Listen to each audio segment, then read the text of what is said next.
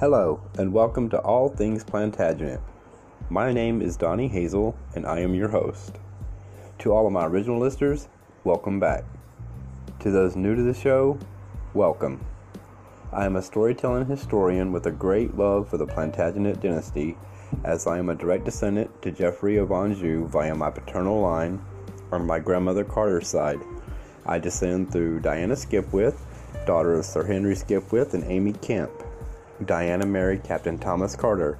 They immigrated to the Americas in 1650, settling in Barford in Lancaster County, Virginia. So, with that said, please like and download the show as it helps other listeners learn about the show. If you wish to support this podcast, there is a link for you to do so, and it would be much appreciated as it would help with costs of maintaining the website www.allthingsplantagenet.com, where you can find the podcast as well as extra items for each episode you can read or download. You can also find great books and videos for sale as well. Feel free to also visit our Facebook page. A link is provided as well on the website. Okay, on to the episode.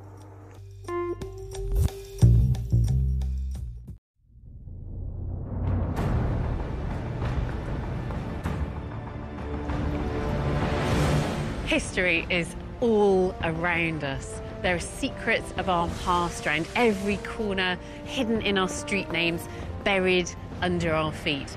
And in this series, I'm going to be uncovering these secrets by exploring Britain's most historic towns. This is the original Roman. I want to discover which towns across the UK can claim to reveal the most about each period in British history. it is terrifying. I'll be deciphering clues in familiar landscapes, bringing lost landmarks back to life, and peeling away the layers to reveal a unique view of these towns in all their former glory. Oh, look at this! Look at this! From the Vikings to the Victorians, the Romans to the Tudors, I'll reveal the story of an era through the story of a single town. This week, I'm travelling back to the date we all know, 1066, when the Normans invaded from France, won the Battle of Hastings. Ah! Normans! I'm coming to get you! And transformed our society and culture. People are a bit scared of eel. I'm a bit scared of it. Don't be scared of eel. To see how the invaders established themselves, I've come to the one time royal capital of England. A place that once had the grandest buildings in the realm and Europe's largest cathedral. Oh, this is already exciting. Do be careful. If you really want to understand the Normans, Winchester is the perfect place.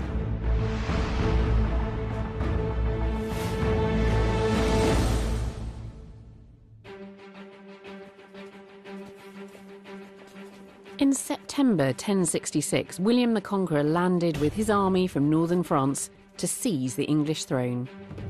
What happened next has been immortalised in the Bayeux Tapestry. William arrived with his new Norman ways and the latest continental advancements that over the next hundred years would transform our country. Amongst those advancements, and crucial to William's victory at Hastings, elite armoured cavalry. After beating the Anglo Saxons, the invaders marched on the rest of England.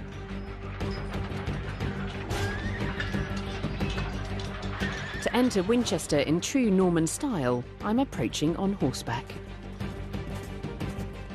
The Normans rode into England with their cavalry and their immense army, but this was just the beginning of a long drawn out political, economic, and cultural battle with the Anglo Saxons, who had ruled England for over 500 years. The defeated Anglo Saxons didn't take kindly to a takeover that would eject them from their positions of power. Rebellions erupted throughout England. If these men from northern France wanted to stay, they needed to capture key strategic targets England's two most important cities, London and Winchester.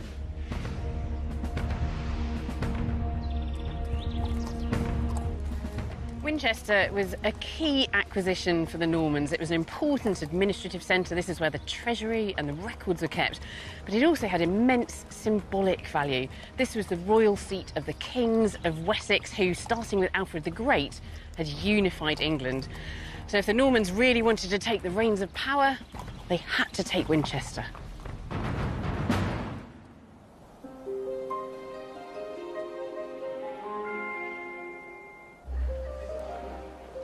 Today, Winchester is a beautiful, affluent cathedral town. But hidden under its pretty facade is a much grander and bloodier history. It rose to prominence as the capital of Wessex, the Anglo Saxon kingdom whose rulers had united England 150 years before the Normans arrived. Winchester became the symbolic seat of England's kings.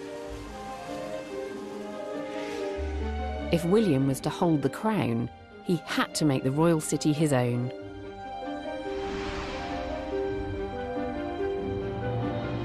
And he didn't hang about. The Normans arrived here in Winchester just a month after Hastings. William the Conqueror wanted to take over the legacy of the former English kings, and that included living in their palace. But he wanted his to be bigger and better than what had gone before, so he rebuilt it right here. The problem is that very little remains of this palace, so in order to discover the traces of it, I'm going to need some expert help. Professor Catherine Clarke has spent months searching for clues to William's palace. So this is where Catherine told me to meet her. It's a chocolate shop. But alongside all the confectionery, there's a very different treat in store. Hello. Hello, hello. Why are we in a chocolate shop? Well, if you look carefully at that wall over there, hiding behind all these lovely bars of chocolate, I think we found some wonderful 12th century stonework. Is that an archway? It is. It's an archway, and you can see the column running down the left hand side, tucked away at the back of the shop. And you can see that it's really early stonework because it's not really elaborate, high medieval Gothic architecture. Can you see how simple it is? Really simple lines. And I think this archway, this stonework, would date probably to the 12th century. But what's interesting for us is I think it's really likely that it incorporates stone from William the Conqueror's palace, specifically Right. from his chapel. We can't get the shells out of the way. really want to Just eat the chocolate. dismantle it. Yeah, if we, if we can eat our way through that, maybe we could have taken the shells away. If you know where to look, there are clues all over the city centre to the once grand building that stood here. Is really not what you'd expect to find bits of a Norman palace. all. This is so funny. I've not been in here before. Um, I think we're going down here. So Ooh, stone walls, I can see at the back there. It looks promising, doesn't it? Wow, look at this. Oh, this is lovely. It's all around us. So do you think this is Norman? Well, the shape of the arches certainly suggests it's from that period, 11th century, 12th century again. And this would have been quite a new kind of architecture in post-conquest England. The Anglo-Saxons did sometimes build with stone, but not often. They more often Yeah. built with wood. With so few physical traces of the palace left, Catherine has been using historical sources to fill in pieces of this puzzle. In a church that now stands on what was once William's royal chapel, she wants to show me what she's found. So actually, when we go right back to the Norman period, we don't have maps in the way that we would think about them today. We don't have cartographic maps. Hmm. And we often find ourselves using what we could think of as textual maps, using documents that actually map out the landscape for us. So descriptions rather than exactly. drawings. Exactly. And this is the book that's usually known as, as the Domesday Book. The Domesday Book was England's first census, commissioned by William the Conqueror, compiled here and originally called the Book of Winchester. I think that reflects the way that Winchester, before the conquest, had been a centre of uh, lawmaking, a royal centre um, in England. So it was continuing that role in the early years after the conquest. So we can think of it as being the administrative capital at this time. Absolutely, Yeah, yeah. yeah. The bad news is that although it might be the Book of Winchester, Winchester isn't included. Uh, in the survey. Oh, that's a bit of an oversight, isn't it? But there is some good news. There is a little clue tucked away in this entry for Kingsclere in Hampshire. Yeah. And this entry is about lands belonging to the Abbey of St Peter. Yeah. And it tells, it, that, it uh, tells us that amongst their holdings, they had land given to them by King William W.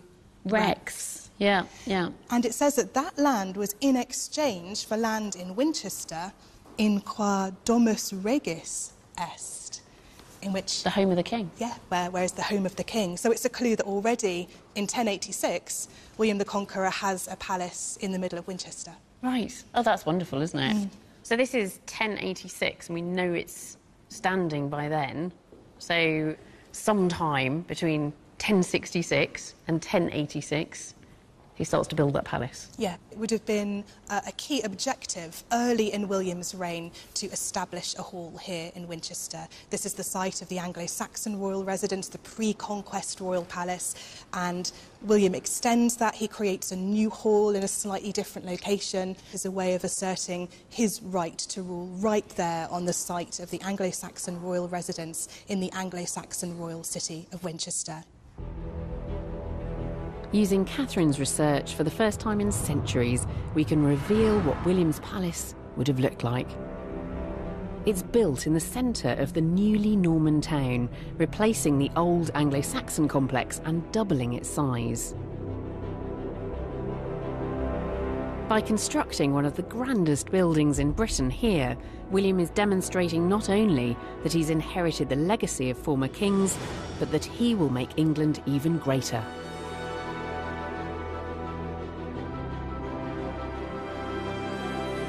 It has everything the king will need to hold court and rule his kingdom from Winchester stables, defences, the national treasury, and a royal chapel.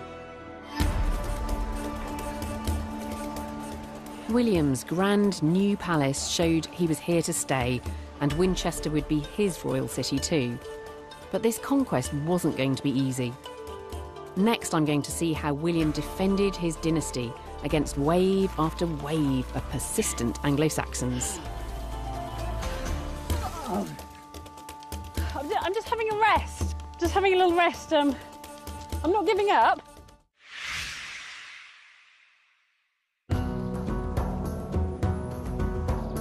I'm in Winchester, the best place to see what happened after 1066 when William the Conqueror was fighting to consolidate his victory and control England. Norman survival was hanging on a knife edge with rebellious Anglo Saxons outnumbering them 200 to 1. To defend his new kingdom, William introduced a French technological innovation the castle. Winchester once had one of England's mightiest Norman castles, but today nothing remains. So I'm going to visit one of the finest surviving examples just a short drive away at Arundel. There I'm meeting Director General and Master of the Royal Armouries, Dr. Edward Impey, who knows a thing or two about castles. It's stunning, isn't it? Yeah, it is stunning. It's meant to be stunning. It's meant to go wow when you see it. Arundel Castle was built in 1067. It perfectly preserves the Norman Motte and Bailey defence system. What is a motte and what is a bailey? What's the definition? We're standing in the Bailey, which is the flat bit, Yeah. and that had a rampart around it, an earth and timber fence around it, a ditch around the outside. So that's the, that's the Bailey bit. But that's the motte, which is a mound of earth, essentially, uh, with a fortification around the top. So it gives you a, um, a very strong central point at the top of the motte that's very, very difficult to capture How soon after the invasion did the Normans begin building castles? immediately. Really? Yeah. In the year of the conquest, William's already founding castles because he knows that they're absolutely essential to capturing and certainly to holding on to the country he's just grabbed. So was this very different from what had gone before, what the Anglo-Saxons did? I mean, did they did they have castles in the same way as the Normans did? Nothing like this. Yeah. They had fortified towns and they had lightly fortified houses, but they're not castles in the sense that they could actually sustain a siege. One of the reasons why the Normans managed to conquer England is because the English didn't have castles. And one of the reasons why the Normans were there to stay was that they built castles. Yeah. And suddenly that thing arrived in your midst, and um, you know it's time to give up, really. Um, and that's the point of it. Over the next 40 years, the Normans asserted their new rule by building over 500 castles. They might have kept out the Anglo-Saxons, but can they keep out a 21st century action woman like me? if I managed to get in through that gateway, if I managed to set fire to the door, batter it down, then presumably by the time I arrived in the Bailey, Hmm. the, the troops here would have retreated up there. So the next thing to do would be to try to take that. I think they might have confronted you in the gate, or they Yeah. might have built an internal barricade, but the truth is you'd have to get up that motte. Yeah. And that'd be quite an achievement. That's about 35 degrees, definitely be slippery, very, very steep. Um, people are throwing things at you, shooting arrows at you. I mean, it would be very, very difficult. Now, Oh my goodness. oh, it's so heavy. Edward has brought a full kit of Anglo Saxon battle gear. Just putting this on is enough effort. right, here's your axe. Just in case I'm not weighed down enough already. What am I doing? Honestly. Oh, it looks even steeper the closer we get. going. All right. You'll need to take a run at it. A run? In this? Ready, steady, go! Ah! Normans! I'm coming to get you! I am coming to get you! oh. Can I use my axe to help me get up the hill?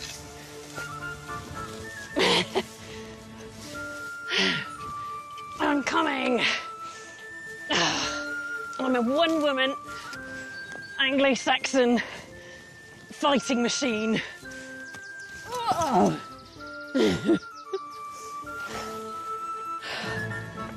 I'm just, I'm just having a rest. Just having a little rest. Um, I'm not giving up. I think there's a possibility this is an extremely good design of castle. I think the point's been proved, hasn't it? A motte's a pretty effective defence. It is. Poor Anglo Saxons.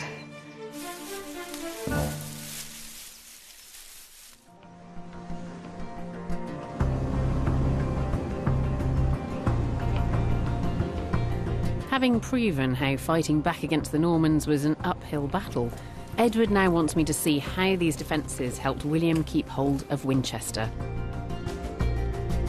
The site of the castle is now covered by much later buildings. We're in the castle, and we're in the very corner of it. We're in it. Yeah, And the reason why it's here is partly because you can see where we overlook the town. Winchester had Roman walls around it, and the Roman walls took in this piece of high ground for sensible tactical reasons. You don't want the enemy looking down on your wall, so they Yeah. included that. And when the Normans arrived, that's the obvious place to put the castle for two reasons. One, it's the highest bit of the town, so you can overlook the rest of it, including Yeah. the cathedral and the royal palace, all down there on the flat bit of the town. And you've got three walls already made. So all you've got to do is dig a ditch along this side, which is to the south side, Yeah. and then you've got a castle. Yeah. So this is one end of the castle, and the other end is a long way that way. It's about covered about four acres, so it's a big site. Oh, right. Very little remains of the original Norman castle today, but after a thousand years, we can bring it back to life to see how it once dominated Winchester. Far larger than Arundel, it's created by using a corner of the Roman walls and digging a huge ditch outside to create an impenetrable fortress. Although hastily built in wood in 1067, the castle is later rebuilt by the Normans as a mighty stone stronghold. A magnificent high motte stands at the southwest corner of Winchester. It's one of the strongest castles in England, making resistance futile and firmly establishing Winchester as a Norman town. Protected by their fortresses, the Normans held off the Anglo Saxon revolts. As conquest settled into control, they turned their attention to their next battle the fight for England's soul.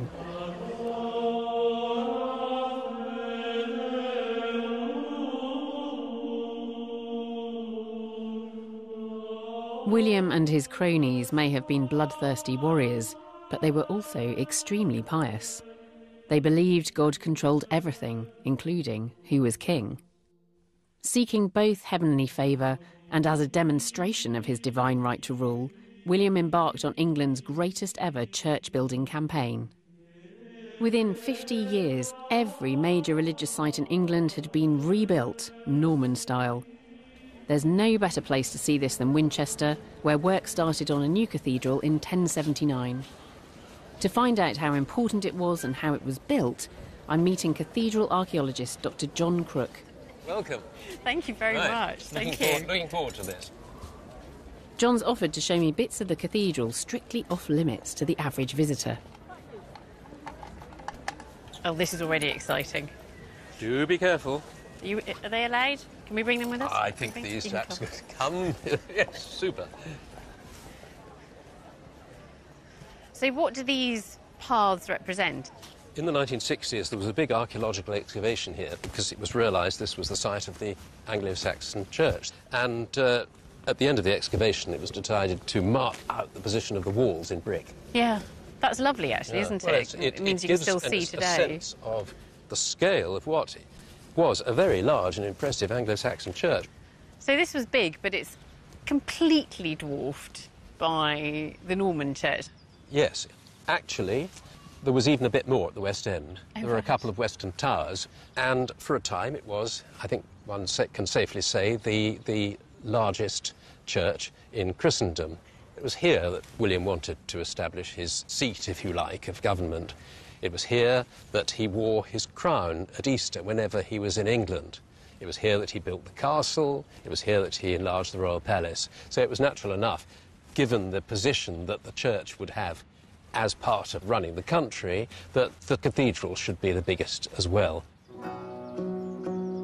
John has made a fascinating discovery in his quest to find out how the cathedral was built. And it's hidden away underground in the original Norman crypt. What a wonderful crypt. This is fantastic. It's a splendid space, isn't it? Yeah, And it it's is. Complete and unspoilt because of the water problem. This hidden world also reveals a real problem with the site chosen for the cathedral. It was built on what used to be an ancient river, on wet and boggy land. The crypt still floods today. So, the Norman builders must have been digging down into wet sediment to put the foundations in. Yes, the whole area was levelled down to this level, the level at which we're in in the crypt, two metres or so below the, below the final level of most of the church, and that provided a surface on which they could get out the Norman spray paint, or its equivalent, and get out ropes and things, and lay out where the pillars were going to be, where the walls were going to be, and so on. And then in those areas, they would dig out for the sake of argument, uh, the area where a pillar was going to be, and they'd go down a bit further until they, probably until they reached the water table, Yeah. and then rammed in oak, sharpened oak piles in order to be able to provide some sort of support. Using a combination of French know how and English manpower, the cathedral builders came up with an innovative engineering solution. I think it's impressive when you look at the building that's standing above ground, but in a way it's more impressive when you come down here and, and, and see all of this and the extraordinary amount of work this represents. Yes, people often say, why on earth is Winchester Cathedral here? They could have built it in a much better place if they'd gone up the hill a bit with decent Yeah, foundations. And of course, the answer is it had to be here because this was the seat of royal power. It was near to the, near to the royal palace.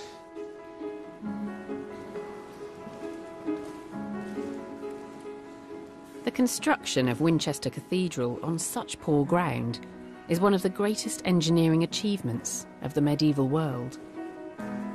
But to really appreciate the sheer scale of the Norman footprint of the cathedral, you have to see it from above. And aerial archaeologist Ben Robinson can help us out there. going right over the top of Winchester Cathedral now. The old Saxon cathedral was a mightily impressive building, but it wasn't good enough for the Normans. They rebuilt the cathedral on a massive scale. No one had ever seen a building like this before, and it remains the longest medieval church you'll find anywhere.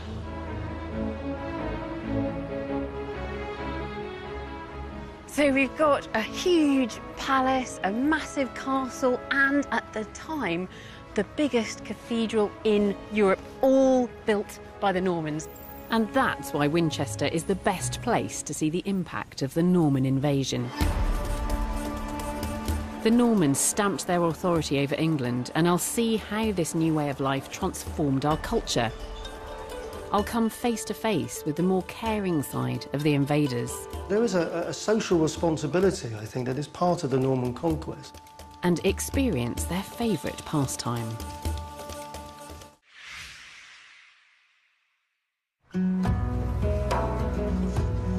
I'm in Winchester trying to understand how England was still being moulded into a Norman kingdom in the 100 years after 1066.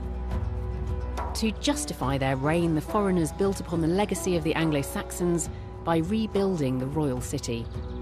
But the Normans didn't just renovate, they were great innovators too. A groundbreaking discovery has shown that it was the Normans who laid the foundations to that most British of institutions, our National Health Service. The clues come from human remains found by Dr. Simon Roffey and his team during an archaeological excavation on the outskirts of Norman Winchester. This is one of how many skeletons then, Simon? This is one of um, 115 that were excavated from the site. And what is the site then? Well, the site is a, a, a leprosy hospital, found, we believe, in the late 11th century um, as a, a, community, really, to, to cope with the, the sudden spread of leprosy um, in Western Europe at, at that time. Anybody who knows me knows that bones are my thing. And these ones show very obvious signs of leprosy, an epidemic spread from the Middle East in the 11th century. That face is pretty horrific, isn't it, looking yeah, at that? No, yeah. it is. It's, it's, this is one of our most visual examples of, of leprosy and, and the effects it would have on the, on the individual. It's quite a horrendously disfiguring mm. disease, isn't it? Yeah. But they yeah. were in a place where they were looked after. You know, their spiritual, their physical needs were, were, were taken care of. As we lay out the rest of the skeleton, there's something curious about one of the legs. We've got the top of the fibula and the bottom of it is completely missing. Mm. What we think's happened here is, is that the foot has been surgically removed. It's been amp amputated. Yeah. Probably because of the state of it in life and it needed to be taken off. There's very little evidence for medical care or medicines. Hospitals mm. were mm. essentially a place to be cared for. But in this example, this individual, we believe, has had their foot amputated, and also importantly, it's healed. So they've been treated after the uh, surgical removal. Yeah. Do we know of any hospitals in Britain before this period? There's no archaeological evidence for uh, hospitals in, in England prior to the Norman conquest. This is the earliest excavated hospital in the country. It's the earliest excavated leprosy hospital in Western Europe. And it was leprosy that, that really kicked it all off then? This was the disease that, that meant that hospitals were founded? Well, there's an argument that could be made that the sudden rise and increase of leprosy really did act as a catalyst to the foundation of hospitals. Of course, later on, they become more general hospitals. So there is a, a social responsibility, I think, that is part of the Norman conquest. So it isn't just all you know, big macho, macho castle building. There is, a, there is an element of compassion there as well and care for yeah. what's going on with perhaps those that are, that are suffering in society. Simon's research has revealed that Winchester's hospital was established soon after the Norman invasion, and it fits with the wider picture. The Normans were building hospitals, charitable houses, and other welfare institutions right across England. So, what did the Normans do for us? They invented hospitals. But the French interlopers weren't always so selfless. There were wide and deep divisions between the Norman nobles and the Anglo Saxon peasants. And this was especially evident when it comes to what people were eating. At a pub that claims to be the oldest in Britain, I'm meeting aptly named food historian Neil Buttery. Neil has promised me a Norman spread fit for Royal Winchester. There's quite a distinction, isn't there, about which English words and which French words we use to describe different types of meats in particular. Yeah, absolutely. You now had two very distinct groups in society. You had the poor old Anglo-Saxons, which were still farming and were basically peasants, but the whole higher tier has been replaced with, with Normans. So you've, you've essentially got two different languages. So words like mutton, beef, pork are all French words. Yeah. Because it was the noblemen that were eating these roast meats. But it was the Anglo-Saxons who were farming them, so they called it the Anglo-Saxon names, like, Yeah. like, like ox and pig. Yeah. So we're not eating meat this morning because I'm pescatarian. Uh, what, what have we got instead? What is this? So we've got eel. Hmm. People are a bit scared of eel. I'm a bit scared of it. Don't be scared of eel. it's, it's really nice. It's a bit like salmon, I think. It was very, very commonly eaten in the whole of Britain, in fact, the whole of Europe. Yeah. Sea fish was n- not really eaten unless it had been cured, because by the time you've travelled with your fish from the coast, by the time you've got to wherever you live, it's gone off. Hmm. When I was promised a royal feast, I wasn't expecting eel pie. That looks amazing. Looks good enough to eat. Norman fine dining is an acquired taste. Instead of plates, they'd eat off stale bread. Quite Quite fluid runny. inside. Mm, Oh, oh, oh, oh. Oh my goodness. quick. oh my goodness me. There were no forks and just one giant napkin. So you haven't got a table napkin, you just have No, to use the you've got to- tablecloth. Oh dear. I haven't actually been brave enough to try a piece of you yet. I've just been eating the crust, just some of the sauce. Um, there's a bit of eel.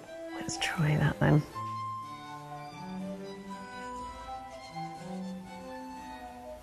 That's really nice. It's all right, isn't it? Yeah. Yeah, nothing to be scared of with eel. It has got something of the texture of salmon. Yeah. Oh, I think I'm a convert. That's really nice. After a season of feasting, the Normans' appetite turned to their favourite pastime killing things. They didn't need to hunt down Anglo Saxons anymore, but they could keep in practice by going after the wildlife. And it's no surprise that royal hunting grounds were created near Winchester. The extent of them is best seen from above, and our eye in the sky Ben Robinson is exploring the local area. The Normans also brought the idea of the forest to England. Forest didn't mean the same to them as it means to us today. It wasn't all about woodland. Essentially, it was a massive game reserve. It was so royalty could hunt deer. And the forest was much, much larger than it is today. At one point, it extended over about a third of lowland England. Near Winchester was the greatest of William's forests, known to Normans as the New Forest. Following in their footsteps, I'm off to hunt some animals, but hoping to shoot them with a camera, not arrows. Helping me do a spot of animal friendly deer hunting is headkeeper Andy Page and archaeologist Gareth Owen. There's a whole raft of animals that they would hunt. Predominantly, the deer and the boar were the prize animals, um, but the wolf, um, badger, beaver, otter. To preserve all this game, the Normans forced out the local humans and turned the forests into their pleasure parks. This is a classic scene. I mean, you've got open areas, so you can see the quarry. If you imagine being here, you've got your huntsmen who are telling you where to go. You'll have the dogs following the scents. You've got room here to ride your horses through here. So, you know, you could potentially be galloping through this environment.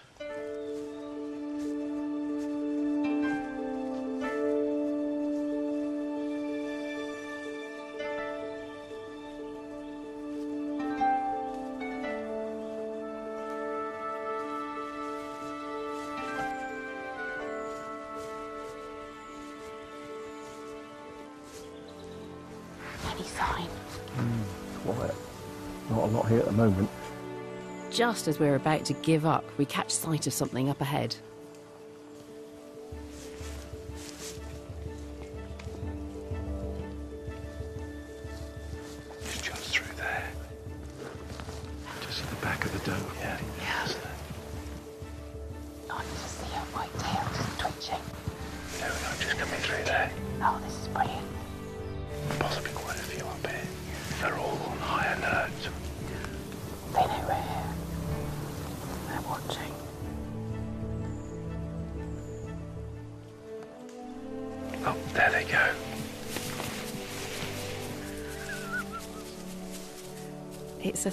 To have tracked down the wild animals in the forest. But heading out into the woods heavily armed was not without its risks, as William the Conqueror's son, William II, would soon discover. An accident could easily happen, whether it's shot through an arrow, strung up by a tree branch. So yes, um, the, the arrow in the in the chest is is uh, a high risk, and I'd say William the, the second, William Rufus, Yeah. um, is alleged to have been shot um, by accident. By accident or not, that arrow shot by a guest from France called Tyrrell would prove fatal for William II in 1100. Apparently, the party had been split up, um, and William and Tyrrell were by themselves, and Mm. a deer went past uh, until shot um, and missed. Uh, a second deer came through, he shot, and apparently the arrow then hit a tree and was deflected, hitting William in the chest. After William II was buried in Winchester, his younger brother Henry I became king. But then, when Henry I died in 1135, he left no male heir. This created a succession crisis as the surviving grandchildren of William the Conqueror fought over the throne. Next, I'll see how the conflict reached its climax right here in Royal Winchester. So essentially, then, there's a siege within a siege. Yes, absolutely. Reports of Winchester burning to the ground.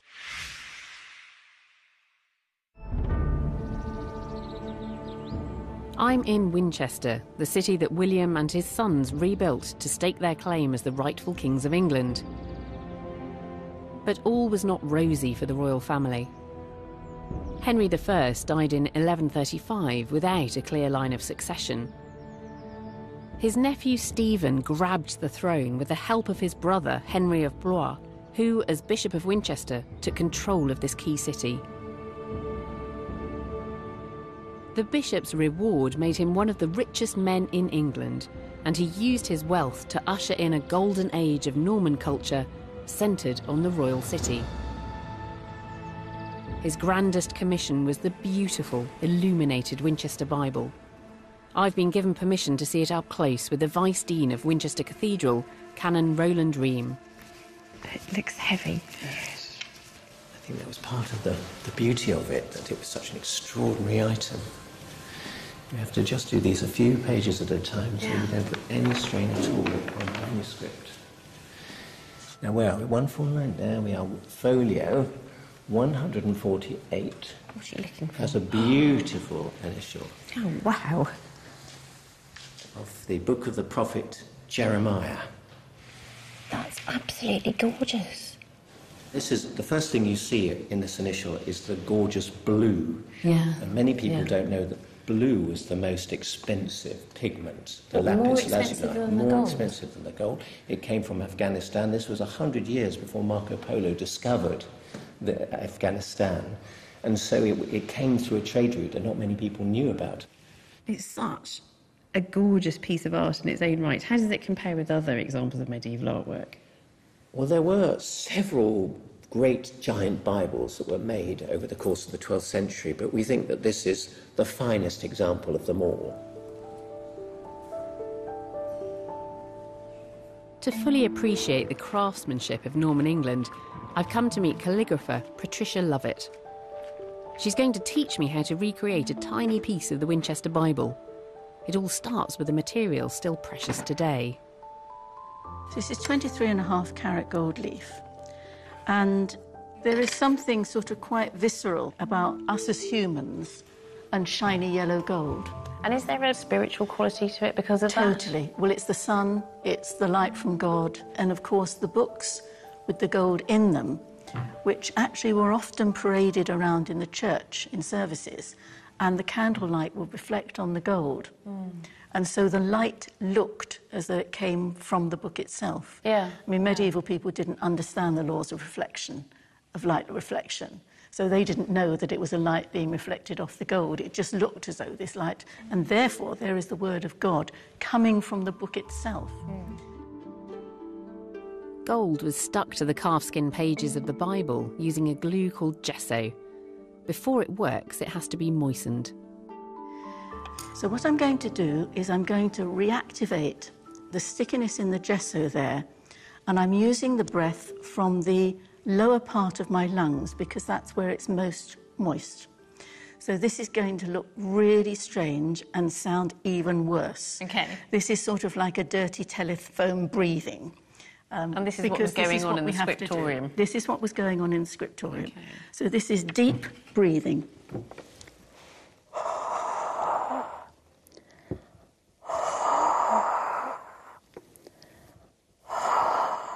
And that's just enough to make it Now sticky again. Three seconds to get that on. Yeah. Good luck. You've done this before, though. Once or twice. Now it's time for my medieval Darth Vader impression. That's a massive piece of gold leaf.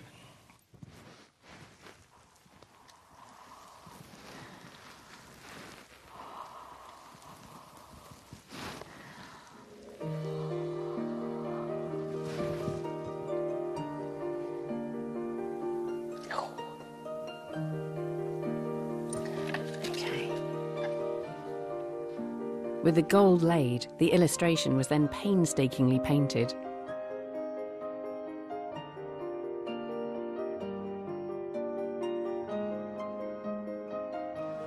Think you must be a natural here, Alice. Good hand-eye coordination. Maybe I was a, a scribe in a former life. I think I could have quite happily been a scribe, actually. Seeing the skill and time needed to create just a tiny part of the book makes the Winchester Bible even more impressive. It took 250 calf skins, pigments and precious metals from around the globe, and a team of scribes up to 15 years to create. It was only possible because of Henry of Blois' magnificent wealth.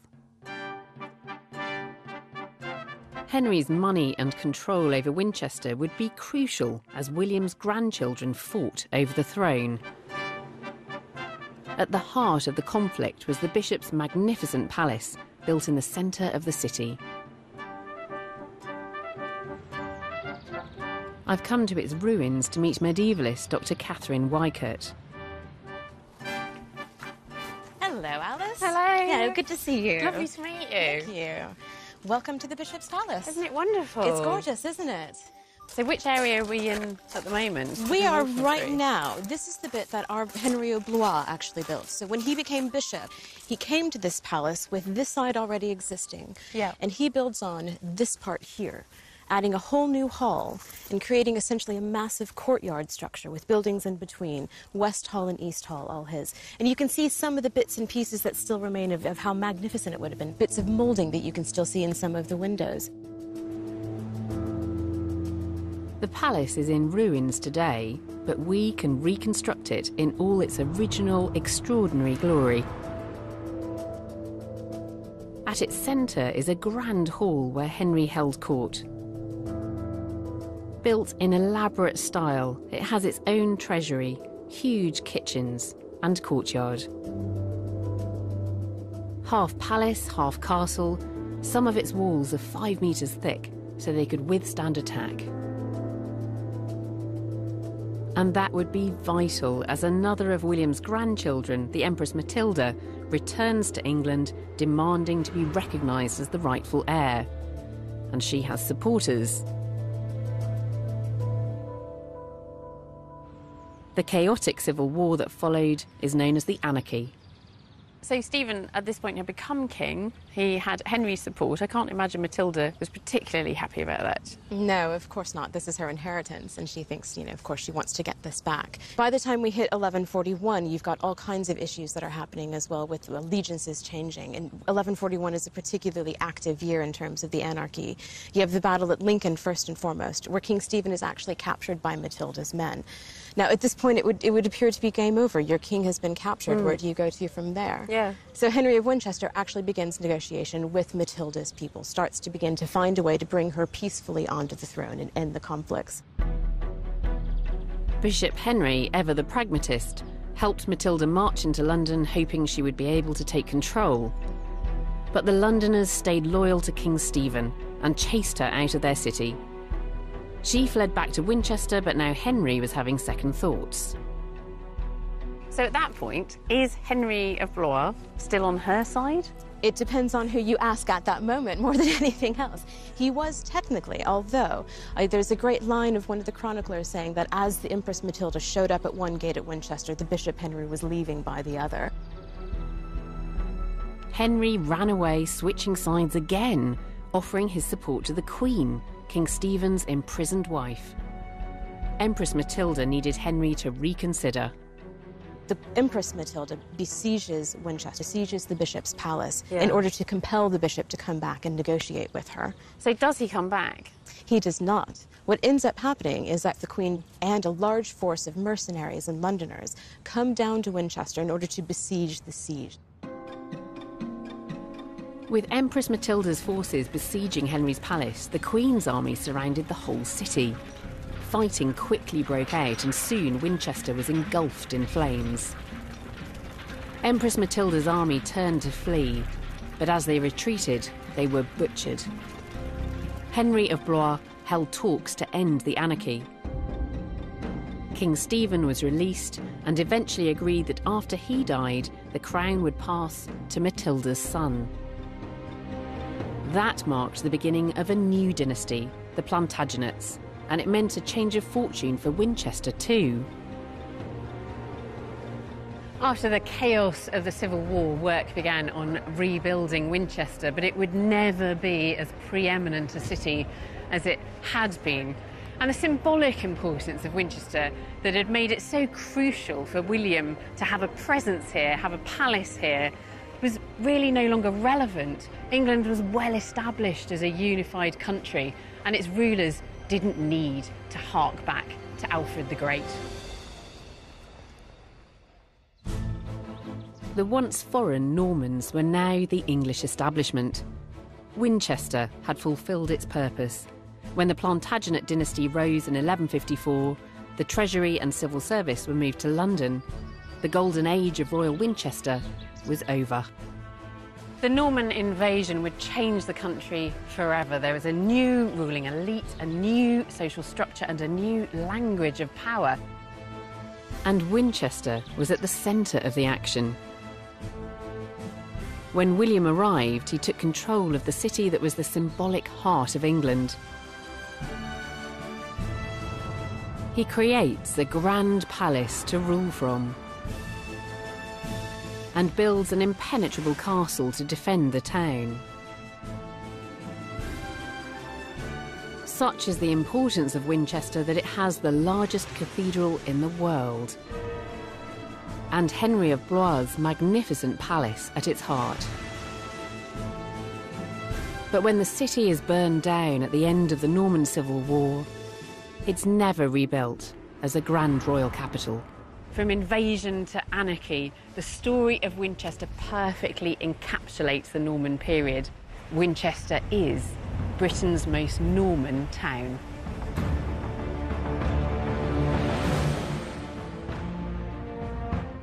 Coming up next, food for thought, as the diet testers explore how fasting affects the mind and body.